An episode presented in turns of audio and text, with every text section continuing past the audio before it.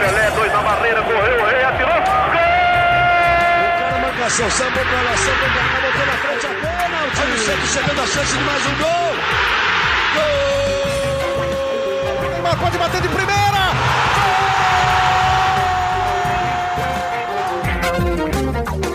Um orgulho que nem todos podem ter, este é o Gé Santos, edição número 239. Eu sou Bruno Gutierrez, estou aqui com Isabel Nascimento, a maior e melhor youtuber santista de todos os tempos, para falar sobre a derrota do Santos para o Goiás na última segunda-feira na Vila Belmiro, derrota por 2 a 1, que tirou um pouquinho ali da vontade do Santos de chegar, né, ao sonhado G6, a brigar ali por uma vaga da Libertadores. Santos acabou caindo um pouquinho na tabela, sendo ultrapassado além do Goiás também pelo América Mineiro. Bel, já começando com você para falar então sobre a sua, as suas impressões né, em relação à partida, o que você achou ontem do desempenho do Santos contra o Goiás. Boa noite, bom dia, boa tarde, Bel. Bom dia, boa tarde, boa noite, Bruno, a todos e a todas que estão nos ouvindo. Bruno, eu não, acho que você assistiu, por acaso você assistiu o jogo São Paulo e Flamengo? Que a gente, se eu não me engano, que aconteceu aí tem umas duas semanas. Para mim, é, eu achei que o jogo contra o Santos, o jogo de ontem, foi muito parecido com esse jogo. Por quê? É claro que o Flamengo, o Goiás não tem aí a qualidade do Flamengo, mas o São Paulo, né, no jogo de ida contra o Flamengo, foi muito melhor que o Flamengo. Não sei se você assistiu, quem está nos ouvindo também concorda comigo, mas foi melhor, propôs mais o jogo, teve mais chances. Mas o Flamengo foi muito mais efetivo. E é claro que com a qualidade do Flamengo, chegando mais para o fim da partida, o Flamengo, né, super domina a partida, mas também é um Flamengo que pode colocar Vidal, pode colocar Everton, Cebolinha, né? Tem muito mais banco. Eu senti um Santos que não jogou mal, eu não achei um jogo ruim, mas foi um Santos que erra muito, foi um Santos é, que não foi efetivo, foi um Santos que não foi objetivo. Mas de todos os jogos, Bruno, eu não vejo um jogo tão ruim assim. Acho que a gente vai falar, a gente vai passar por todos os pontos que eu vou falar agora, mas foi um jogo, pra, na minha visão, um pouco melhor que o Zanocelo. Eu não senti tanto o Julio entrando tão bem, mas eu vi pessoas achando que o Julio entrou bem. O Natan estreia até que de uma maneira segura. Eu não acho um jogo de todo mal quando você vê essa construção de um time. Mas é claro que irrita demais esse time que nunca se constrói, né? É um Santos que parece estar sempre com aquela plaquinha. Estamos em obra, estamos em obra. E um Santos que não dá mais para você ser dependente do Soteudo, né? Eu acho que a gente viu ontem basicamente um Santos que desaprendeu a atacar pela direita. E não é uma questão do Braga, porque também mesmo com o Ângelo não estava conseguindo fazer isso. Então eu não sei exatamente por qual ponto você vai querer começar é, para a gente analisar, mas eu vejo muito um Santos que o, a performance não foi tão é, tão absurda, tão nossa, foi omissa, não teve criatividade, não teve, mas foi muito, tiveram muitos erros individuais e pouquíssima, pouquíssima nula efetividade. É, Bel, é, eu, eu concordo um pouco com você nessa linha que foi uma partida um pouco melhor do Santos se a gente comparar com o que o time apresentou nos últimos jogos, especialmente no empate contra o Cuiabá, em que a equipe praticamente não atacou né, o, o seu rival. Ontem conseguiu construir mais, mas eu vejo também, Bel, queria até sua opinião, que um gol sofrido com dois minutos de jogo muda um pouco né, o cenário da partida, porque daí o Goiás tem o resultado na mão e dá a bola para o Santos esperando mais um contra-ataque para matar a partida, jogando sempre muito em cima do Pedro Raul, né, uma dependência ali também do atacante do Goiás. E o Santos é, fazendo aquele revezamento ali dos dois zagueiros em cima do Pedro Raul para marcar, conseguiu, de certa forma, até anular o Goiás e aí sim teve uma, uma setor de criação né, um pouco melhor. O Zanocelo, até concordo que o Zanocelo, é, com umas infiltrações, né, aparecendo bastante na área para finalizar, teve uma partida um pouco acima do que ele vinha desempenhando. Mas, Bel, esse gol sofrido tão cedo, você não acha que também muda um pouco o, o que o Santos queria para o jogo?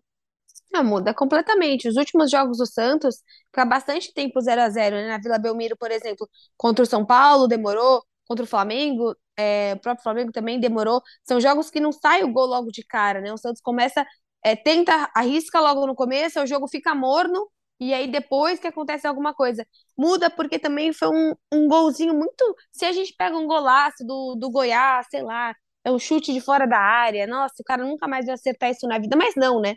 Foi uma falha muito grande de um Michael que já é para mim, né? Ali uma falha, talvez um pouco passa pelo Bauer, mas ali acaba sendo mais do Michael e também no Matson. E eu acho que daí você tem um gol que, poxa, é... a gente vai falar, tenho certeza, da falha, né?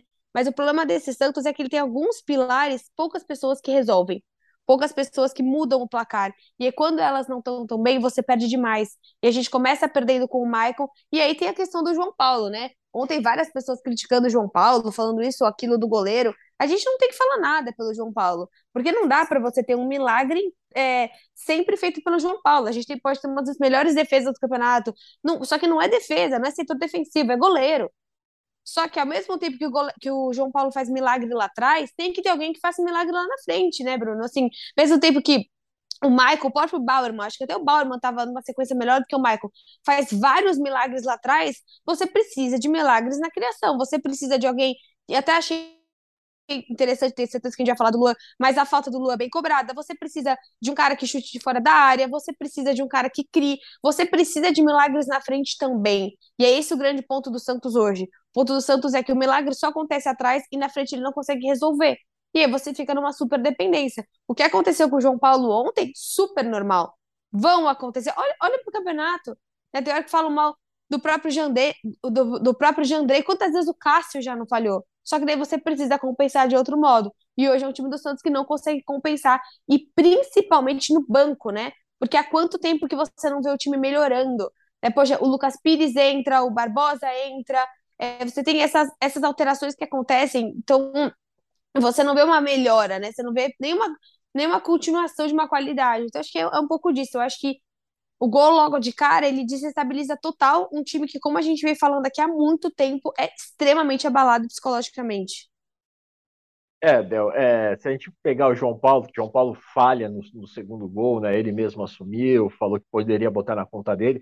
Acho que é até um pouco exagerado, né? Porque quando falha, falha um time inteiro, né? Não é somente o goleiro. Mas realmente, o crédito. O Luan começa falhando tem, lá atrás, né? Sim, o Luan perde a bola, o Zanocelo tinha perdido a bola, que o Luan acaba recuperando, e daí o Luan perde a bola. Né? uma sequência ali é, é, de erros que eu acho injusto até jogar tudo nas costas do João Paulo. E pelo que o João Paulo já fez na temporada também, eu acho que um erro ele tá com crédito de sobra, né? Para poder errar em uma partida que ele acaba é, não indo tão bem. Bel, você, eu concordo totalmente contigo quando você fala da questão do ataque, da questão que precisa ter gente para definir. E você citou na sua fala inicial o Soteudo, né? Você, você teme de alguma forma que o Santos crie uma Soteudo dependência, porque ontem você viu muito o Santos explorando o lado esquerdo e jogando a bola no Soteudo, e meio assim, dá no Soteudo e vamos ver o que ele pode fazer ali, como ele vai ciscar, como ele vai criar alguma oportunidade para o Santos poder finalizar, enquanto o lado direito realmente né, ficou muito aquém do esperado. Olha, eu acho que eu não temo, porque eu acho que já está acontecendo. Porque, assim, o Lucas Braga, para mim, é um dos caras com mais vontade de jogar, é um dos caras que mais quer a bola. Só que ontem foi um jogo muito ruim dele, todas as decisões foram muito ruins. E eu defendo muito o Lucas Braga. Eu gosto, assim, é uma pessoa que a gente gosta como pessoa, nosso Santista é um cara que ama o Santos, só que ele tá entrando muito mal, e não é aquela questão, ah, e o Ângelo resolve. Não, porque o Ângelo, quando entra, muitas vezes até o Lisca fala que o Ângelo não ajuda na defesa, o Ângelo não consegue voltar. E o Braga, pelo menos, minimamente, ajuda um pouco mais, ele trabalha melhor ali com o Matson do lado direito. Então, eu vejo que o Santos hoje hoje tem uma dependência do Soteldo, só que o problema dessa dependência, ela não é só do Braga, ela não é só do Ângelo, é que o Santos hoje não tem um meia que trabalhe com esse, com esse ataque. E até achei interessante alguns passes do Luan, a entrada do Luan foi interessante por um lado, né, assim, você perde muito com a saída do Fernandes, você perde com o Zanocelo, que quando o Zanocelo meio que tenta ir para primeiro volante, você viu que no segundo tempo ele ficou nulo, né? Ele não chutou mais, ele não apareceu mais na finalização. Então, mas o Santos tem essa dependência, não é só por conta do lado direito é por conta de não ter uma criatividade no meio. E também achei o Marcos Leonardo um pouquinho apagado ontem. É, a gente já vai entrar no Luan. Antes eu queria falar justamente disso. Marcos Leonardo. Marcos é o artilheiro do Santos no brasileiro na temporada, mas não marca gols desde o empate contra o Fluminense, né? Primeiro de agosto. Já completou, já passou de um mês sem gols do Marcos Leonardo. E o Marcos, Bel, eu queria até ter sua visão sobre isso. Eu vejo ele não só ontem, na partida contra o Goiás, mas contra o Cuiabá também, outros jogos, muito encaixotado entre os zagueiros. A, a proposta do, de jogo do Lisca sem ter, é, a, passa por esse problema também do meia de criação, né, que, que leve essa bola para o Marcos, tem deixado o Marcos um pouco isolado ali no comando do ataque e a bola não está chegando, né? Como fazer para o Marcos voltar a marcar gol? Olha, eu acho que ele vai ter que entrar em sintonia também com o Soteldo, né? Porque muitas vezes a gente viu no jogo o Soteldo muito mais em sintonia com o Zanocelo do que com o Marcos Leonardo. Né? Um Soteldo muitas vezes passando até para o Felipe Jonathan, não nesse jogo no último, e não passando para o Marcos Leonardo. Então, ele vai precisar urgentemente entrar em sintonia com, seja com o Soteldo, seja com o Braga do outro lado, seja com o Ângelo. Por exemplo, com o Ângelo, ele já tem uma, uma essa, tanto essa sintonia, essa sinergia muito maior do que com o Soteldo. Eles vão precisar se entender em campo. Só que são dois jogadores que não são tão altos. Então você perde essa tanta bola na área. Acho que esse é o ponto também de um ataque do Santos que acaba ficando um ataque baixo. Se você tem um Marcos Leonardo, você tem um Soteldo, né? não é aquele ataque que você fala, putz, vai cabeceado, diferente do Braga, o Braga consegue. Ontem até o próprio gol do Santos foi um gol de um, um, gol contra feito mais ou menos, né, feito ali pelo Matson. Então, eu acho que é uma questão do Marcos Leonardo tentar se entender no futebol do Soteldo. Porque no futebol com o Soteldo, ele não precisa se preocupar tanto em criar, ele precisa se preocupar mais em se posicionar e finalizar. Mas ontem, as quatro ou cinco finalizações do primeiro tempo foram do Zanocelo, não foram dele. É, e do Soteldo, né, também, né? Teve um chute de fora da área do Soteldo. Sim, sim. É aquilo, né? A torcida do Santos, na, no início dos anos 2000, cantava muito Diego toca a bola, Robinho deita e rola, né? Tá esperando que isso aconteça também com, com o Soteldo e Marcos Leonardo. Agora, Bel, é, falando de Luan, vamos falar um pouquinho do Luan, que eu, eu vou pela linha que o Luan ontem fez uma boa partida, é, mostrou ali um caminho para evolução dentro do Santos, apesar da perda de bola no gol que originou a derrota do Santos para o Goiás. Eu acredito que talvez o Luan acabe até sendo uma, uma opção melhor para o Lisca do que, pro, do que o próprio Carabarral, né, que já teve aí é, três jogos pelo Santos, mas é, o Carabarral ainda está um pouco tímido em campo. Queria saber a sua opinião. Você acredita que o Luan, é, com tempo, com ritmo de jogo, ele naturalmente vai tomar essa vaga do Carabarral. E até queria saber de você também como você tem visto o Carabarral nesses jogos. Eu não tenho visto, né? eu acho que o Carabarral nos últimos, nos últimos anos, né? nesses primeiros e últimos jogos dele, os primeiros e últimos não, parece, falando assim, parece que ele foi embora. Mas nos últimos jogos do Carabarral, né, que também foram os primeiros jogos dele no Santos, poxa, ele você me corrige, mas assim, ele não fez uma assistência, ele não fez um bom cruzamento, né? Ele não fez um chute ao gol. Pelo menos assim, eu não vi, não, não me recordo de nenhum dessas coisas que eu tô falando agora. O Luan, ele é um cara que sim, ele errou, teve um seu erro ontem, mas peraí, ele teve uma cava, aquela meio cavadinha ali que ele dá pro passe do, do primeiro gol, do único gol do Santos, e além disso, ele tem uma, uma falta que ele pede a bola, né? Ele pede a bola, ele faz questão de bater a falta e bate muito bem a falta. E o Santos não tem um bom batedor de falta. O Soteldo chegou a bater antes, mas é, hoje o Santos não tem aquele cara que putz, põe a bola embaixo do braço e vai ser ele acabou. Às vezes, quando tem o Sanches, ele quer bater e tal. Mas achei interessante. Eu acho que é um, é um jogador que eu não acho que vai ser titular, zaço. Eu acho que ele e o Carabarral, tomara, né? que vão sempre dividir essa titularidade ali de ser o meia, até porque ele é um jogador mais velho, ele é um jogador que, que se lesiona, ele, é um, ele não é um jogador de explosão, né? Então talvez a gente consiga utilizar os dois. Espero que o Carabarral se entenda mais, eu acho que o Carabarral ainda é absurdamente discreto, é, simplesmente não vi nada diferente. Até o Natan entrou com um pouco mais propriedade do que o Carabarral, mas eu acho que vai, a gente vai ver mais o Lu aparecendo sim. Talvez ele ainda não consiga. Não, o Lisca falou que o Lua ficou, se não me engano, um ano e meio sem jogar. Então não é um jogador que vai entrar para 90 minutos. Mas ontem eu gostei sim da, da atuação do Luan. É, o, o Carabarro, eu vejo que ele tira um pouquinho da velocidade do jogo, né? Ele é um pouquinho mais lento quando o time está numa rotação mais alta. Não estava fazendo, né? Não Exatamente. no último jogo, mas o que o Zanocelo vinha fazendo, pega a bola, joga para trás, pega a bola, joga para trás. E ontem não. O Zanocelo conseguindo jogar com o Fernandes e com o Carabarro, ele foi muito bem. Aí depois ele precisou defender e daí, obviamente, ficou muito mais apagado na, no ataque. Exatamente. E ontem, Bel, o Lisca, é, quando o Fernandes se machuca, ele coloca o Luan e o Camacho para aquecimento e a torcida do Santos começa a pedir a entrada do Luan. E daí tem essa substituição. O Carabarral acaba sendo deslocado até para primeiro volante, né? Joga ali durante muito tempo até tomar o cartão amarelo quando o Lisca é, resolve substituí-lo justamente por causa desse cartão. Então, seria uma opção para o Carabarral ser esse primeiro volante em algumas partidas, quando o Santos não precisa marcar tanto? Eu acho que essa eu não sei te responder. Eu, eu conheço pouco é, dos outros clubes dele para saber se ele consegue ser esse cara marcador. Eu acho que a gente está muito acostumado com o Fernandes. O problema do Santos, até falei no vídeo da Globo ontem, a gente não tem reserva para o Fernandes, né? Você teoricamente teria um William Maranhão, porque ele seria perfeito, né?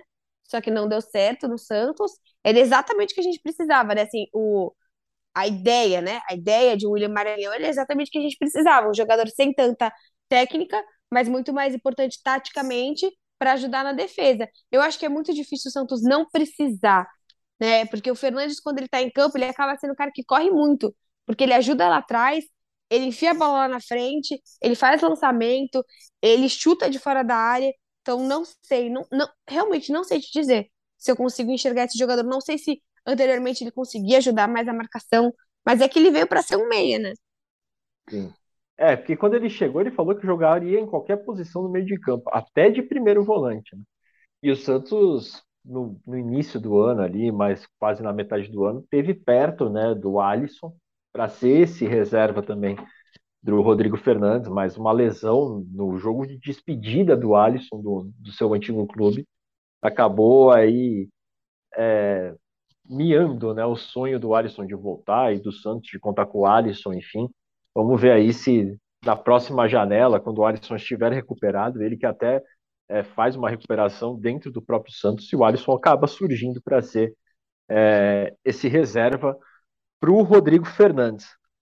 Bel, é, a gente citou aí o Lucas Braga, que fez uma partida é, ruim ontem, o, o Ângelo, é, em outras oportunidades. É, esse lado direito do Santos que ainda não está funcionando tão bem.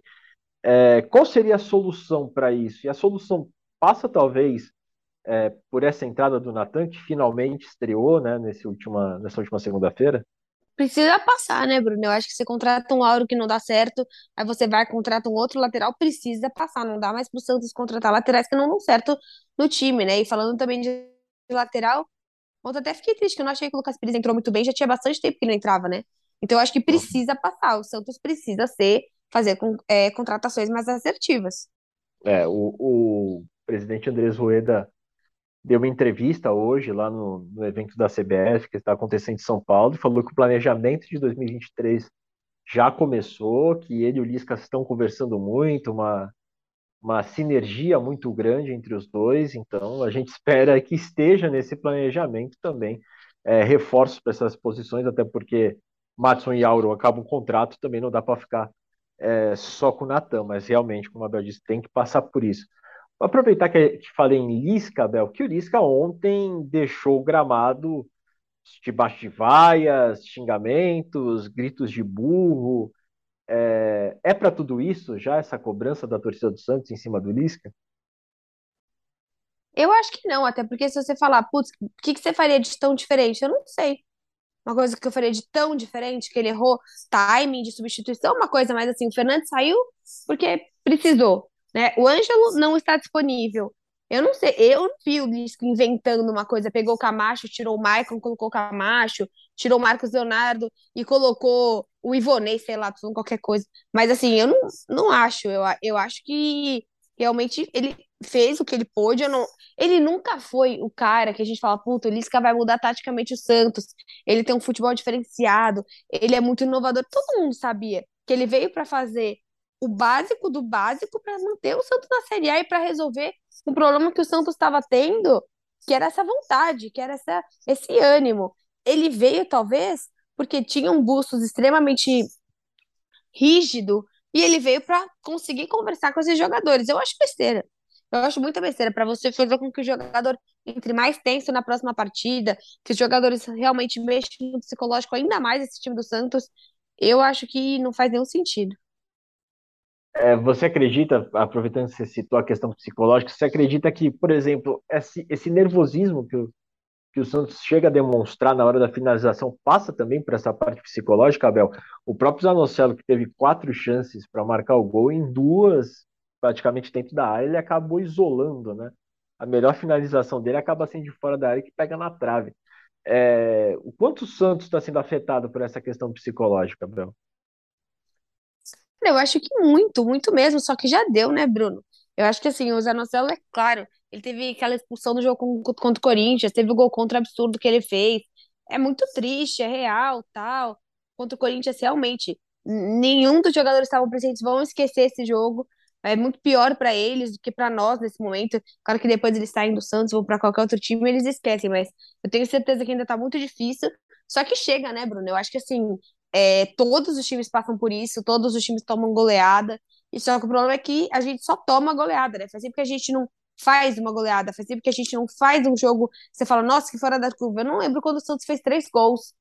Então, eu acho que o, o problema hoje é você ver um time que sempre tá abalado, sempre precisa de alguém reanimando, como se só o Santos passasse por isso. E é mentira. É, olha, Bel, você, você botou aí a cabeça do, do torcedor Santista para exercitar essa hora, porque três gols do Santos numa partida está tá sendo um pouco difícil de lembrar nesse momento mesmo, viu? É, tá bem complicado. E o, o próprio Ricardo Goulart, Bel, ele deu uma entrevista recentemente em, em um podcast, uma live, em que ele falou que no período que ele estava no Santos, jogadores conversavam entre si muito sobre esse medo também de, de novamente ver o time é, brigando para não cair, de lutar contra o rebaixamento, é, esse histórico recente do Santos que, a, que acaba pegando né, na hora que o Santos tem uma derrota, que vê cair na tabela, eu acho que deve realmente também mexer é, um pouquinho né, com a cabeça do jogador. Agora, Abel, falando sobre próxima rodada, o Santos enfrenta o Ceará no sábado, na Arena Castelão, né? Jogo válido pela 26 rodada. O Ceará vem numa fase também não muito boa, né? Quatro empates e uma derrota nos últimos cinco jogos, técnico novo, né? Lúcio Gonzalez chegando.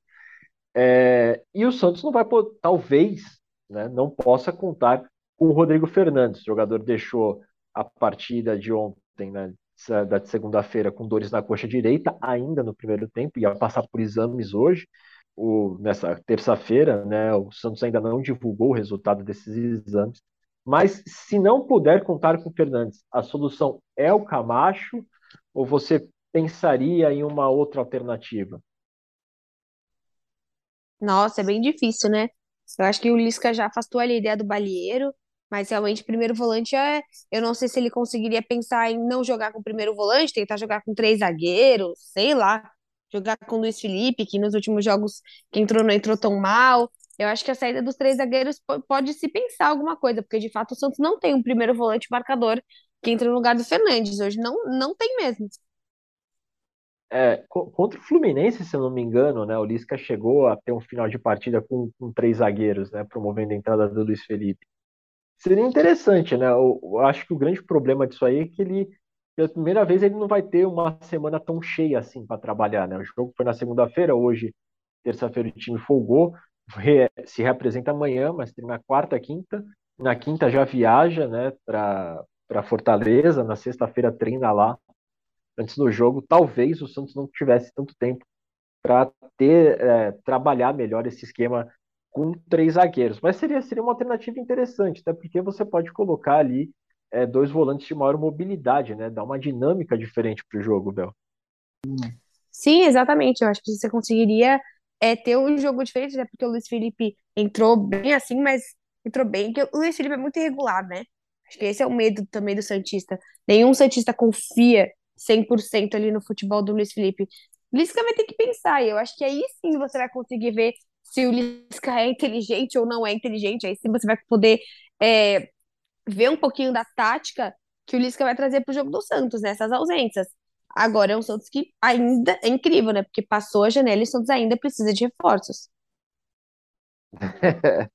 São, Paulo gostaria dessa frase, né? Reforços, reforços, mas realmente o time acabou se reforçando em alguns setores, mas ainda aí apresenta carências né, dentro do elenco.